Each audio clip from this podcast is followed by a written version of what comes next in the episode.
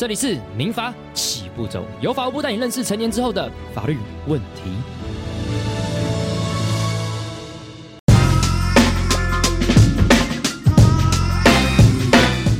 青年这件事情很重要，就它不只是一个身份而已，它其实在各个政策里面都可以去思考，说十年之后、二十年之后，我们会对社会造成什么样的影响。对我们这四年来就透过各个议题去讨论世代正义。那我今年就是因为有十八岁公民权啊这些议题就慢慢发酵，所以我觉得大概有初步看到一些成果，然后就也期待说未来年轻人可以更多的参与，然后公部门的这些目光也可以更多看到年轻人。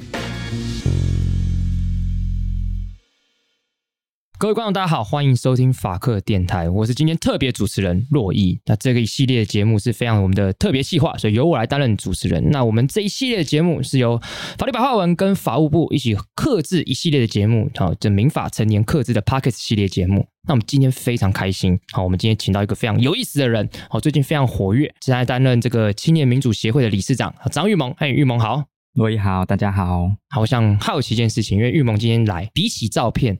看起来更年轻，是，所以想问一下，今年几岁？二十四岁半，可以算二十五岁了。就好，我们就算二十四岁了。好啊，到了我们这种年纪，就不会想要在这个无条件进入了。好，现在才二十四岁，但是你现在担任青年民主协会的理事长，对，所以就是在做一些推广青年民主的事情。对，好，那要不要分享一下这个协会到底在做什么事情？然后为什么要成立这个组织？好，我们在二零一八年成立，那那一年除了地方选举之外，其实就有实案的公投嘛。那当时其实就有很多来自学生自治，然后或者是社会运动，就不同领域的人，就觉得说，其实，在各个不同的公投，或者是当年在讨论很多的议题，比如说劳基法、婚姻平权啊这些议题里面，就其实这些议题都跟不同世代有关，就是我们的长辈其实跟我们的意见蛮多时候会不一样的。那我们去看了一下民调，其实大家可以看到，像婚姻平权这个议题啊，八十岁左右的人，他大概八成都反对；十八岁的人，基本上八成支持。啊，你看那个黄金交叉，它出现在三十三岁左右。那我们就去想说，这个原因到底是什么？就我们这几年到底是因为社会快速的变迁吗？还是说我们社会发生什么重大事件？如果你回推的话，你会发现，二零零四年台湾通过性别平等教育法，所以基本上在我们现在在学校里面学到的东西，我们就觉得说。同志或者是说性少数，这是一件很正常的事情，非常正常合理的事情。对，可是，在长辈他那一代，也就是二零零四年之前，他如果已经离开学校了，他基本上没有办法获得这样的资讯。好，那我们就发现说，哎，其实非常多的议题，你可以用类似这样的观点出发，就是我们的社会在这几年其实发生很多很多的改变。那我们在改革的过程中有没有看到，就是年轻或者是长辈之间的这个对立或者是落差？好，那我们就认为说，青年这件事情很重要，就它不只是一个身份而已，它其实在各个政策里面都可以去思考说，十年之后、二十年之后，我们会。对社会造成什么样的影响？对，那我觉得这件事就很重要，我们就把它扩推起来，叫做世代正义嘛。对，我们这四年来就透过各个议题去讨论世代正义。那我觉得今年就是因为有十八岁公民权啊这些议题就慢慢发酵，所以我觉得大概有初步看到一些成果，然后就也期待说未来年轻人可以更多的参与，然后公部门的这些目光也可以更多看到年轻人。理解，但是我们好奇一件事情呢，是说，因为你现在二十四岁，所以你在做这件事情的时候是从二十岁就开始做。对对，就是很年轻嘛。那我相信一件事情，因为也跟观众分享我个人经验。对，因为我也是，就是大学的时候也常常会参加一些有趣的事情。对，在街上这样子。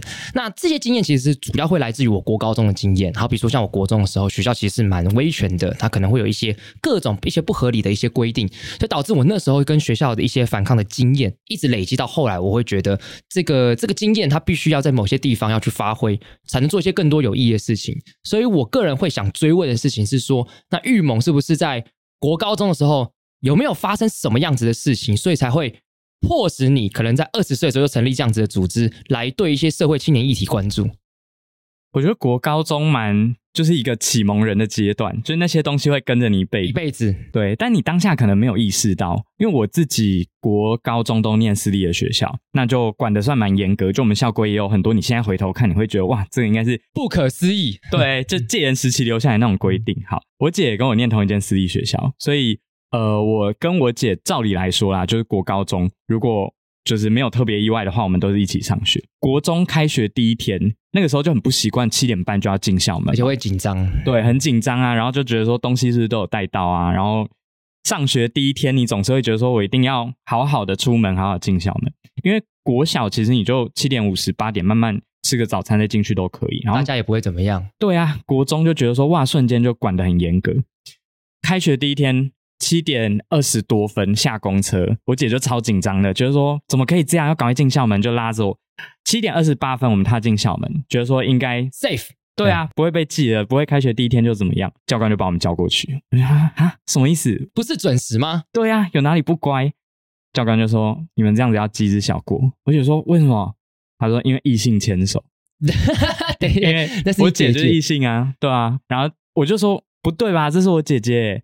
后来教官就现场拿出学生手册，就教官都很爱随身携带一些平常不会用到的东西，就翻给我们看。然后上面写异性牵手小过一指，啊，幸好我们没有拥抱，因为他写拥抱就大过一指。哇塞，对，所以对，所以你当下有跟他讲说那是你的姐姐？有啊，而且其实教官知道，他因为教官认识他。那说这样也为什么不行？牵一个弟弟，这这件事情不是一个很和乐的事情吗？校规这样规定啊，我们要当一个守法的好青年哦。所以你是不是那时候就不爽？就是类似像这样的事情，就是他规定是规定，但他其实根本不合理。就我觉得蛮荒谬，但是在那个当下，应该会觉得说，我不知道要怎么处理这件事情。就一个学生可能不知道怎么面对这件事，但是你心里已经被种下一个反抗的种子啊，可以这么说吧？就慢慢觉得说，如果有机会的话，我一定要改变这件事。那那另外一部分是，那爸爸妈妈听到这件事情是这样啼笑皆非吗？他会觉得说，为什么被记过？是不是有不乖？对，然后听完之后，我觉得他们的逻辑是觉得说，这有一点荒谬。但是如果可以不要这样的话，之后就不要这样，就还是有一个那种台湾好公民的那种想法。就是我觉得这不合理，对啊。但是就是能避免就避免啦。对，我们长大之后再去改变。对对对对。但是没想到对他们来讲，你很快就长大了，因为这件事情是激发你后来去。做很多很多，就是关于青年议题的一个非常重要的一个开端啊，可以这样讲，可以这么说。那你所以后来到高三之后呢，就是有没有参与做什么什么什么事情之类的？因为我直升嘛，然后直升那时候就会比较闲，因为大家要去考机测，现在要会考，对，那就不用考嘛，所以你就很多时间可以做一些闲的事情。我身边大部分的人就去练吉他、练舞啊、打辩论啊这些。那我那时候因为做一个报告，就在网络上看到，就是那时候的议题应该是反媒体垄断，那就很多。比我大一点的学长姐就上街头嘛，就去抗议。我那时候其实就做一做，我就看了正反的意见啦，我就觉得好像都不算可以说服我。那我就很好奇，说这些在抗议的人真正的想法是什么？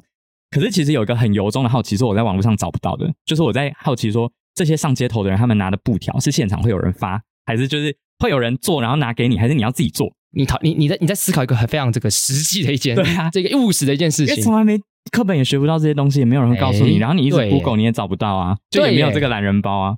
哎，你这样讲，我也觉得对对对耶。这个其实对一个没有参与过的人来讲，对它其实是一个非常有趣的议题。就我要自己带吗？就我可以这样就到现场吗？然后就是后来我有私讯那个粉砖，就那时候他们有一个那个联盟，嗯，而私讯粉砖，他就跟我说什么都不用带。然后我还是会有点害怕，我想说。我就不敢问，我我没有带，我是不是不能去这样子？对，然后他就说可以去啊，我就想说好，那我就去。因为那个时候我也没有表明身份嘛，他们应该就觉得我是一个民众这样。结果到了现场，他们就所有人就惊艳，因为其实人没有很多啦，老实说。然后他们就看到说哈，就我是跑错棚嘛，因为他们就觉得说怎么一个高中高中生，但实际上我是国中，他们就更惊讶。那我觉得那时候蛮好的，是结束之后大家因为人也不多，所以大家就会坐下来检讨。啊，我以为检讨我就不能加入就要走，他就把我拉回来，我说哎，你可以一起加入。我想哇。好民主哦，对啊，我可以从头参与到尾，这样很划算。然后就坐下来听。对，后来就大家比较认识之后，他们就说：“哎，你知道吗？其实台湾还有很多地方在发生类似的事情。”我就想说：“哎，课本都没有看过，哎，新闻也没有看过什么地方。”他就跟我讲，譬如说那时候的大埔啊，然后还有就像院里啊这些地方。那我就自己买车票，就直接去看。然后我就跟我妈说我要去那个，因为都是礼拜六，我就跟我妈说我数学要补考。对，这些欺骗的故事。但我数学是真的要要补考，因为很烂，对对，只是不是那一天而已。对，然后就到这些地方，就很多我觉得对我来说很冲击的事情。对一个国高中来说，你可能没有看过，就是黑衣人把就是学生拖在地上，或者是这种冲突的画面，所以就觉得说，那如果年轻人可以有更多的参与，应该会更好。所以你等于是对十八岁开始就开始做。这个青年民主协会的一些相关的事情嘛，对。那我们要接回到我们就是今天最主要讨论一件事情，就是因为你从十八岁开始就开始很认真就成立组织在做这些事情，嗯。可是过去我们民法的年龄其实成年年龄你也知道是二十岁嘛，对对不对？所以我们是在这个呃后来的修法把它改成十八岁这件事情。那呃也就是说，相较于过去来讲，成年的这件事情的时间是提早的。对，好比如说假设假设你生在呃，你晚一点生的话，你其实在搞这个呃青年民主协会的时候就已经是成年了，因为十八岁。那大家也可能会想知道是说，哎，那如果我们民法下修十八岁的时候，在民法上想问一下，像像你这样子年纪，要不要跟大家讲一下，在民法上会有什么事情会受到影响？因为十八岁为什么会参与这么多这些事情？老实说，就是因为那时候上大学嘛，那你就会比较自由，对，所以你自己的时间应该可以自己规划。那你自己也可以去，就是搞一些你自己想做的事啊，不用每天关在教室里面。对对，可是我自己比较感受深的是，因为那时候去考驾照嘛，我自己学车上啊，所以那时候就会有一段闲的时间练汽车啊，然后自己考汽车驾照啊。但是你可以有驾照，你可以骑摩托车，但你就不能自己去买车。哎，我觉得，我觉得这件事情现在应该感受很深，因为现在各地政府不是陆续都会推出那个机车、电动车补助的对对对对，没错。那你十八岁，你基本上有驾照，你就可以买车，那你就会思考说，我要买油车还是我要买电动车？但你思考这件事，你最后啊，假设你譬如说你在台北念书，然后你是高雄人，那拍摄你就叫爸爸妈妈到台北跟你一起签个那个合约。对对，那这件事老实说不可行啊。所以我老实讲，我那时候身边超多同学，就因为我那时候想要买车嘛，啊，我也跟我爸讲，我爸也说好，然后我就想说，为什么我还是不能买？我就问我同学怎么处理，他说，哇。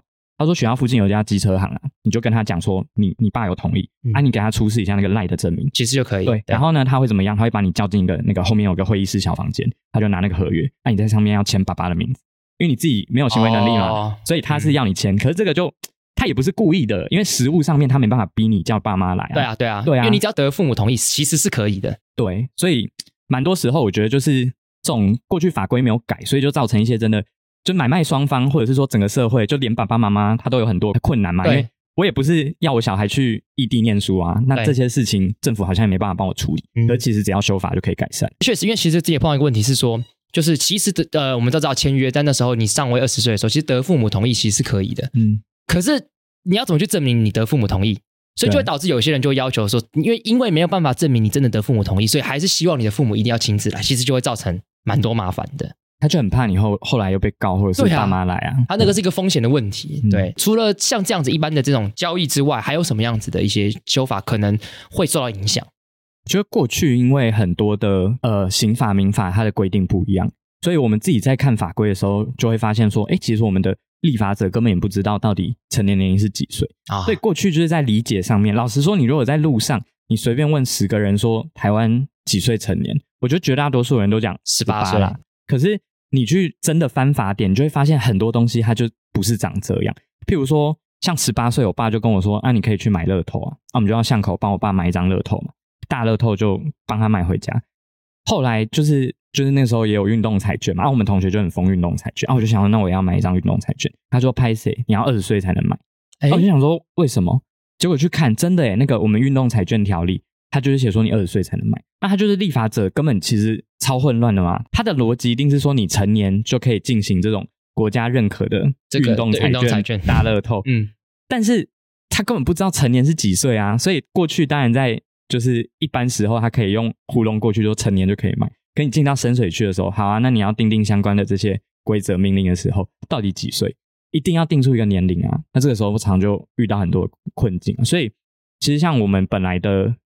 结婚的年龄，男性就十八岁嘛，其实女性就更低，有变十七岁，那这就很奇怪啊！就男女为什么会有这样落差啊？过去就觉得说没有啊，啊女生本来就会比男生早结婚，男生要比较成熟。好拍谁？那遇到那个同性婚姻的时候，哇，那时候定的时候，你会觉得说啊，那男同志跟女同志要不一样吗？不一样啊，对对啊，那就反正这造成我觉得过去非常多在立法上面，在民众理解上面，你在这个行政窗口办事情的时候。二十八岁就可以，你到下一个窗口，他说拍谁你要二十岁，啊，你现在满十八而已，那你赶快叫爸爸妈妈来，啊，爸爸妈妈要一直来，我觉得这就是一个过去就是公务员也没办法处理，然后立法者自己也没办法处理，然后民众自己也没办法处理，可他最根本的问题其实就是我们的整个成年龄是很混乱的，对，非常非常混，是非常混乱。就像刚刚玉萌讲，其实每一个法规所定定的成年其实都不太一样，那为什么会有这样子的差异？其实有的时候答案是也不知道。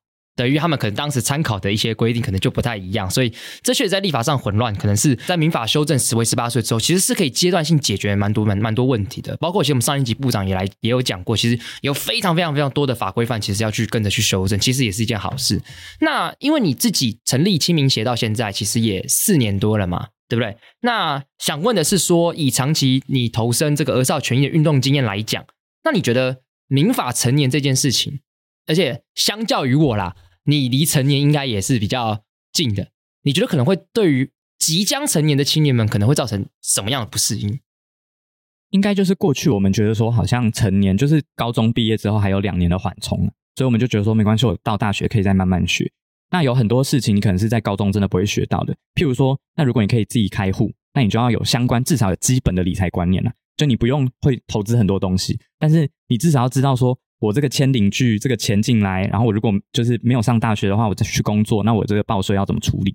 可是这个老实说，学校根本不会教啊，完全不会。对，那你就是自己摸索啊。老实说，你上完 Google，你看到那些东西的时候超混乱。哎，对对，那这些到底要怎么办？那或者是说，学生他自己上大学之后，哎，他如果可以办信用卡，哎，那如果他还是身为一个学生身份，其实这些经管会他就有做一些身份上面的限制。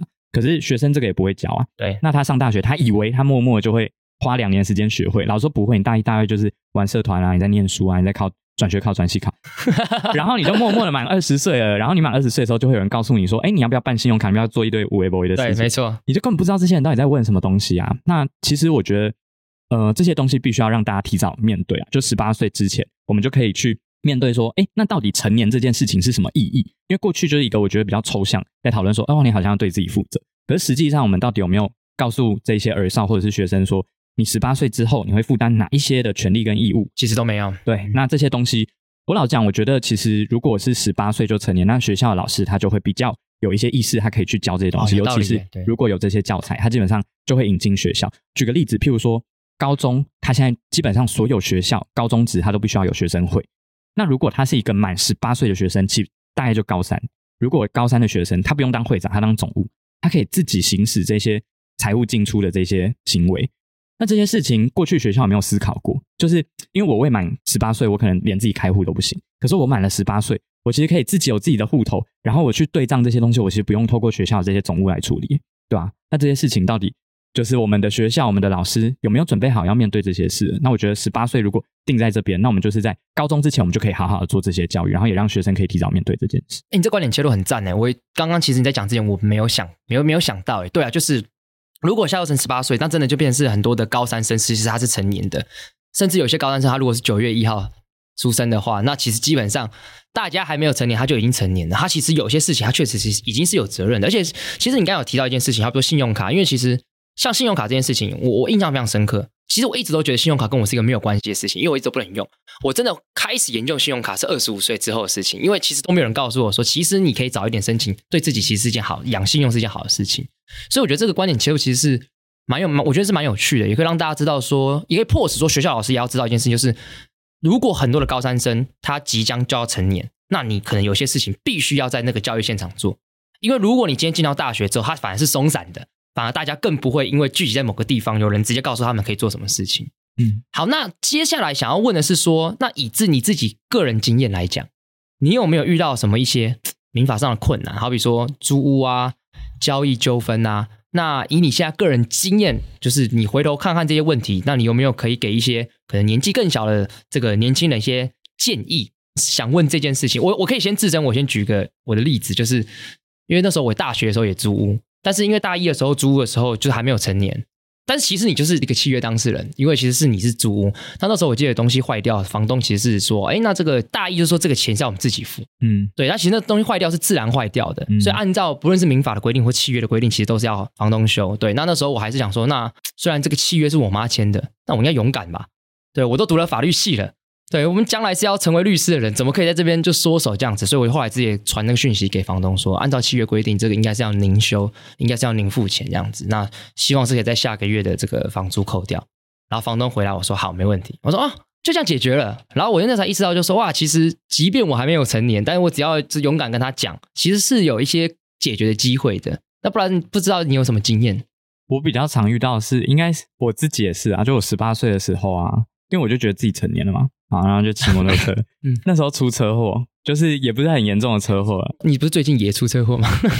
时隔四年，对，没有啊，那时候就就是也是擦撞啊，然后我是台北市的交通设计真的有问题，然后反正就飞出去啊。那个他看到，就他开车嘛，他是一个那种上班族吧，穿西装打领带，他看到撞到一个小朋友，他也觉得很紧张。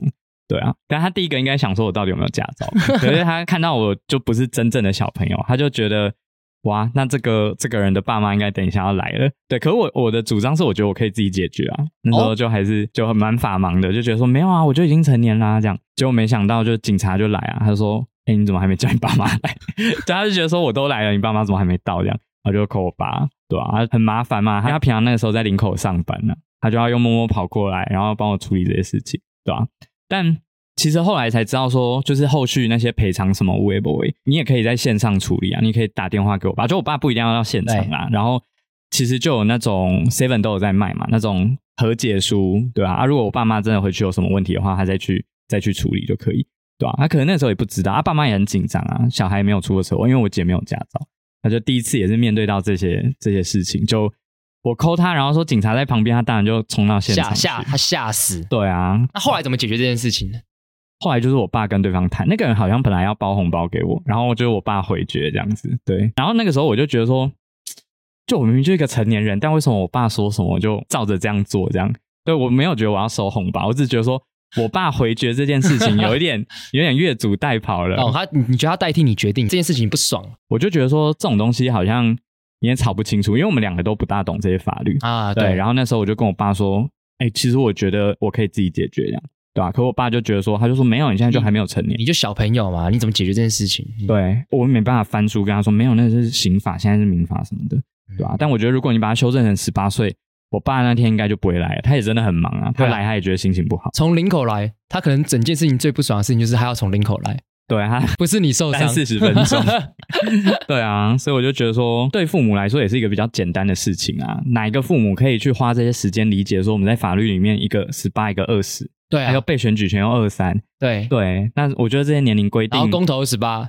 对对啊。所以很多人就以为说啊，没有啊，投票是十八不就可以投了啊？没有啊，你这个赔偿不就十八就可以投？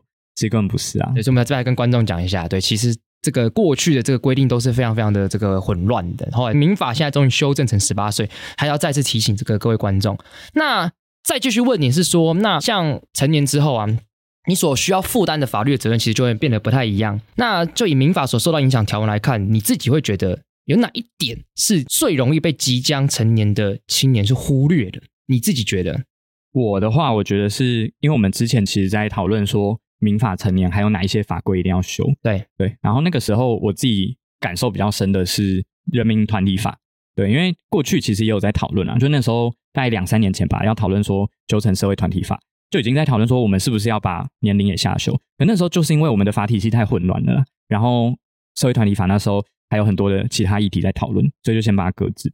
可是我觉得你可以成为一个就是社会的团体，这件事情对于就不论是民主的发展，或者是年轻人他要参与任何东西，它都是一个起步啊。可过去就是你要组成这种就社会上面的团体啊，你就是必须要满二十岁。那我觉得还蛮有趣的是，其实我们看现在政党法，十六岁就可以加入政党。对，所以就是这些年龄规范。我觉得它第一个要一致，第二个就我们让他越年轻越好，因为你高中生甚至是国中生现在都在玩社团嘛，对啊。可是你看学校里面现在的社团，学校校方就有很多资源握在他手上，或者是因为你还未满十八岁，所以你要做什么事情都要跟学校请款，对。可是你现在下修了之后，哎，其实或许学校有些社团，它可以是在社会上面有一些社团是相对应的。我举个例子，像前阵子成大的学生会，他们就在讨论说，哎，我们学生会为什么要一直在学校里面有这种，就是好像是受人宰制一样啊？那我们明明就是一个学生自治的团体，那我们可不可以成立成一个社会团体？对，那这件事情老说在现在高中就可以发生啊，所以学生他就有更多这些筹码。那老实说，过去学生遇到这些状况，就是他如果被学校就是有这种啊，我资源不给你啊，或者是因为你不乖，我就不让你参与这些会议，学生就只能透过校内这些申诉管道啊。那常这些申诉管道在学校里面又不是很成熟，那就只能求助校外团体。对，所以老实说，就我觉得那些公民团体，或包括我们，常常常常也会分身乏术。全台湾有那么多的学校，但是老实说，这些学生他其实如果自己有能力可以来处理。那你就要先给他这些能力嘛？那我觉得像组成这些社会团体，那其实就是他们甚至可以在未来有一些地方性的学生联合的团体，但是音乐性的是自治性的是议题性的辩论的这些都很好。嗯，哎，我觉得讲一个重点，因为呃，我一直原本都一直在过去的认知都觉得学生社团它就应该只是一个学校的社团，它就应该只 focus 的重点就在校内。可听你刚刚那样讲，你的意思是说，如果我们今天把成年这个门槛下修，其实，在高中的时候，确实他其实可以承担更多责任。对于整个学生自治的运作来讲，它的影响力其实就可以不只是在校内，它其实可以更扩大到学校以外的地方。你的意思是这样子吗？对我举个例子，就是香港嘛，香港它其实以前就是像港大啊，或者是港中大，他们常就是学校讲一套嘛，他就说我就不遵守啊，你想拿我怎样？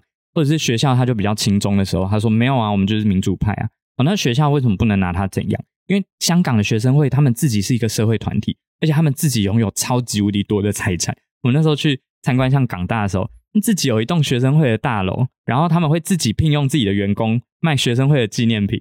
所以老实说，那些香港学生会会长都已经换几届，然后那个卖纪念品的阿姨还是一样，都还是一样啊。然后他始终就是认哦，香港学生会就是我老板，对啊。那这个时候，如果学校真的，你看他要把你直接解散掉，或者是要对你怎么样的时候，也没办法。对啊，我是一个社会团体耶，而且我下面的这些会员全部都是学生呢，你能拿我怎样？而且我们是有员工的，而且是正职的。对，你他的老板是我们，不是你。你要断我经脉，我我超多钱存在银行里面，我们自己就是有一个专门的户头，对你就没办法直接把我解散掉嘛。那学校里面，我们看到多少例子，就说老师他就说：“哎，拍谁？你这一任选出来的这个会长我不喜欢，再重选一次。”啊，这个你能拿他怎样？那如果他自己可以组成，不一定要是一个学生会变成社会团体。可如果有个地方性的，比如说五校不同的学生会，过去不是很常办茶会吗？对，那现在就让他变成一个社会团体啊！大家只要签一签，三十个发起人就进入个社会团体，那我们就彼此互助嘛！哇，这个学校遇到困难，那八方来援，那我觉得这就一个对台湾来说很重要的发展。这样听起来蛮这个，我觉得成年下修这件事情，我觉得听起来是蛮立体的。我觉得比过去是立体蛮多的，因为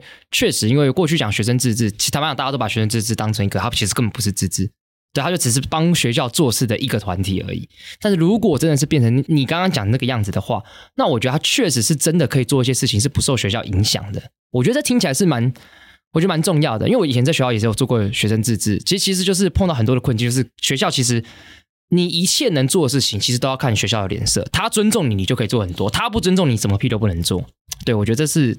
我觉得这是，如果下修成十八岁，听起来可以一个就是初步能去解决的事情。那在民法的这个成年年龄调降之后，你觉得现在立即对社会，你觉得会带来什么样很立即的影响？其实大家就要提早面对到，就是我们有很多的法律就权利义务，就是要十八岁就面对了。譬如说，其实以前就是十八岁男性就可以结婚了啦，对啊。那这一次反而你是把它往上修，因为女性过去是更低嘛。那甚至订婚的年龄，就女性也比男性低。那这个我觉得过去，因为他定定的时候是在中国嘛，还在南京。他当然那个时候有个时代背景啊。就我们去如果去看当时的立法理由哦，他就写说未满二十岁之国民，明智蒙昧未开。啊，我就觉得说，就我每次跟学生讲的时候，他就露出一个呛屁呛的表情。对，当然啦，就是说你全家要明智未开的。但是你回到那个时候，就古人讲话都是很很委婉的嘛。他为什么讲明智蒙昧未开？他意思是说那个时候你们都没有受过教育啊，啊，你们文盲一堆。那这样你们要怎么签契约？要怎么真的结婚？对不对？所以那时候就形式婚嘛，大家就也不会说我要拿一堆文件嘛，或者是你那时候连印章上面写什么字你都不认得。那投票也是这样啊，你拿选票的时候，我根本看不懂上面是谁。啊，如果你每个都要放照片，啊，照片又跟本人长得不一样，那我到底要盖谁？对不对？所以那个时候当然有它的时代背景啊，可是这已经过过去这样七八十年了，就跟现在台湾的社会真的已经不相差异甚大。对，那你现在在台湾，你撞到一个十八岁的人，你问他说：“哎，你是文盲吗？”如果是文盲的话，那我们现在没有办法签和解书，怎么可能？他一定觉得你家才文盲，你全家都文盲。对啊，所以我觉得就提早面对这件事情，那我们就知道说，哦，现在台湾的社会已经不一样。OK，好，那十八岁的人要负担起权利义务。好，那负担起哪一些权利义务呢？因为他修法，我们才有机会讨论啊，不然没有修法之前二十岁，好，那你十九、二十岁在大学里面，如果学校在那个什么新生书院的时候，我们就一起来讨论，根本没有人会跟你讨论。对，对吧？大家就去交男女朋友，大家去睡觉。对，所以。还在学校里面的时候，那我觉得现在呃，像日本他们下修十八岁之后，他们就有个叫新成人教育，就是告诉你说你成为成人会负担哪些权利义务，而且这些东西要教到很细节。要好奇他们在什么什么阶段教？在高三吗？还是在高中的时候？在高中的时候就会教，就是你十六、十七、十八岁的时候。对，所以过去其实日本就把蛮多这些教育，他们也其实长期忽略啦。可过去他们在试图在学校里面讲，他们发现说成效不大好。可是修法之后，确实啊，就十八岁，你就赶鸭子上架嘛，你不想知道也不行了。所以他们就知道说，哦，其实我过去就有哪一些权利义务，本来就是不透过十八岁修法就会改变的。就是我如果是一个学生，我其实过去我在学校里面我是可以拥有信用卡的，只是他在监管会给你这刷卡的额度上限。对，哎，我如果是一个大学生，那我没有受过这些教育，我根本也不知道啊。这也不是修法改变，只是修法让大家有个契机，他就可以面对到说，哎，过去我们会忽略。成年到底会发生哪一些事情啊？成年这件事必须要人教，他不是自然而然就会懂。所以像现在就是很多像日本，因为他们把民法、刑法还有投票年龄也都下修，社会普遍就认识到说，十八岁就是一个成年人。那他们就有议员或者是地方的这种民意代表，就会进到学校里面去跟学生讨论他们在学校里面遇到什么问题。那我觉得这就蛮好的，哎，这个蛮好的，因为他们最后也可以反映到他们自己去修法。对所以我举个例子，像台湾在讨论说营养午餐到底要不要免费，这很明显就是为了爸爸妈妈的政策啊。那如果是为了学生，像日本他们的那些议员哦，他们可能一辈子没有吃过，就已经离营养午餐很远了啦。他们回到学校问他说：“哎、你们这个礼拜营养午餐好不好吃？”哇，有多少学生想要跟这个民意代表抱怨说去反映这件事情，我们的营养午餐吃的跟他喷这样。对啊，好，那现在其实像立法院他也在修法，就说，哎，那我们营养午餐要有专法等等。对对对对，嗯，可是你不让这一些年轻人他可以一起来参与，那最后你再修法，那都是大人想的事情。所以我觉得透过这些就是民民法、刑法，然后我们现在在讨论说，我们宪法的投票年龄、被选举权要不要一起下修？我觉得就把它普遍定到十八岁。那我他会意识到说，他有这个权利，他有这个义务，所以你可以结婚哦。但是你结婚细节是什么？你到底要怎么真的结婚？你不是只是抽象告诉他说，哎，你可以结婚哦，你要到户政事务所哦，那你最近的户政事务所是哪一个？哦，对不对？然后是不是男女方都要到？那、如果你是同性的结婚，是不是形式也是一样？哎，那这个过去你根本就在我们的公民教育里面，或我们的健康教育里面，在我们所有生活教育里面都没有教啊。那如果有一个这样的压力，往好处来想，它也不一定是压力，它就是一个契机啊，让老师跟学生共同面对这一件事，就说，哎，未来你十八岁，你在一年之后就要成年喽。好，那我们一起来面对。来，我手把手的告诉你说，就是老师经历没有人教的，那现在我不要再让你重蹈覆辙，这样。我觉得你今天讲讲一个非常重要一点，就是因为以前成年是二十岁的状况，就会发生一个问题，就是高中的阶段的课程会觉得你还早，但是到大学阶段的时候，他们就觉得你应该要会了。对就就会碰到这种状况。可是，请你刚刚讲说日本的经验来讲，未来可能是我们台湾可以去考虑，就是那对啊，那高三生既然就会就会就他就会成年，那这些课程如果放在高中，有人去教，大家去好好去思辨，说到底成年这个意义它到底是什么，在课堂上充分被讨论。这个其实我觉得听起来就是今天我觉得，如果今天就是呃，可能只是未来，因为民法下修十八岁之后。我自己会觉得最重要的一件事情，因为它是最立即性的影响，马上很多的学生在高中他就会知道这件事情。对譬如说你十八岁，你呃，你如果上大学，以前如果你有骑摩托车的话，譬如说你机车的强制责任险啊，那还有一堆无微不微，譬如说你的人身意外的这些保险，其实过去都是爸爸妈妈帮你保了，对，可是你自己根本不知道你身上有几张保单啊。没错，好，那你其实十八岁在过去，你就是会遇到学校里面，哎，其实你去邮局开户，他看到你户头有一些钱，他会问你说，啊，你要不要买个基金？可是你说啊，拍谁你才十八岁哦，那你什么都不能买。好，你就想说没关系，我再过两年我再回来买。这两年不会有人教你啊，嗯你以为 你上 YouTube 然后你就忘记了。对啊，然后到了二十岁、二十一岁的时候，他就看到说，哎，你满二十一岁了来买，你还是不懂啊？你离两年前你有真的变得比较熟知这些东西吗？所以像是你满二十岁，你其实现在你也可以买股票啊。那在未来你十八岁就可以买。如果我们把它修到十八岁，他就提早让你面对这些事。所以我印象蛮深刻，是我在高中，因为我们高三那时候选修公民课有学股票，我们老师就带哦，我们去，真的、哦，对，就带我们去股票博物馆，哦然后他也让我们就是一个月的时间让你体验说你要买什么股票。对啊，那怎么玩？那怎么玩？他怎么那怎么让你体验的？就是嗯刚开始每个人都有一百万的基金，嗯然后你就每天去跟老师说你要买哪几哦，跟老师，讲，嗯，对，然后他就帮你计算。啊，我们班人不多，二十四个人，所以他就每天只要算二十四次就好。然后他就拉其其实 也是蛮累的。也是蛮累的嗯。可是最后他反正他就用一个 Excel Excel 共编，那你就可以每天去上去看。啊，我们班确实就有一些人，他那时候赚，我记得赚到最后好像就拿八九百万吧。哇，这么厉害！对然后那那那个人那你呢？这就我应该就是后段班吧，跟我的数学一样差，就像现在这样啦，就比较没钱一点。但是嗯，那个八九百万的同学现在在香港，然后我前几天就回学校嘛，他就说我们老师就说啊，你要争气一点啊，人家在香港每个月月薪八九万块，没有，然后我就说八九万块有什么？我就说我现在出去应该很多人也一样，我拿十 十几万应该不是问题。他说八九万港币。我就不敢讲话了，我就想说，哇，高中学那个股票课真的是有用，这是个预言的事情。对对对他他那个跳预言家的，然后我就觉得说，对，真的高中要学这些东西，因为如果啊，老实说，我那时候没有经历这些，我现在根本一窍不通。我虽然现在还是不大懂，但是你那时候至少会让你知道说，哦，这个东西在干嘛？对对对对对对，你不适合，那你要不要试试别的方法？嗯难怪他赚这个港币八九万，你在搞青年民主协会。对啊，所以我觉得，我觉得未来啊，慢慢我们可以看到，应该是说，让学校陆续有更多这一类的教材，然后老师就更能教，然后老师也会更有意愿教。那学生就会在十六岁的时候，就算他觉得说我还是一个就是不成熟的小孩哦，但是我两年之后我就得面对了。OK，刚好有这样的资源，那我当然会学啊。等你如果到大学之后，你就基基本上没有这样的机会，对，没有这样机会所以。我觉得这个就是一个衔接大家在成年然后我们把缓冲提早，对然后也让这个缓冲可以真正的成为缓冲，可以让老师、学生一起来面对的事。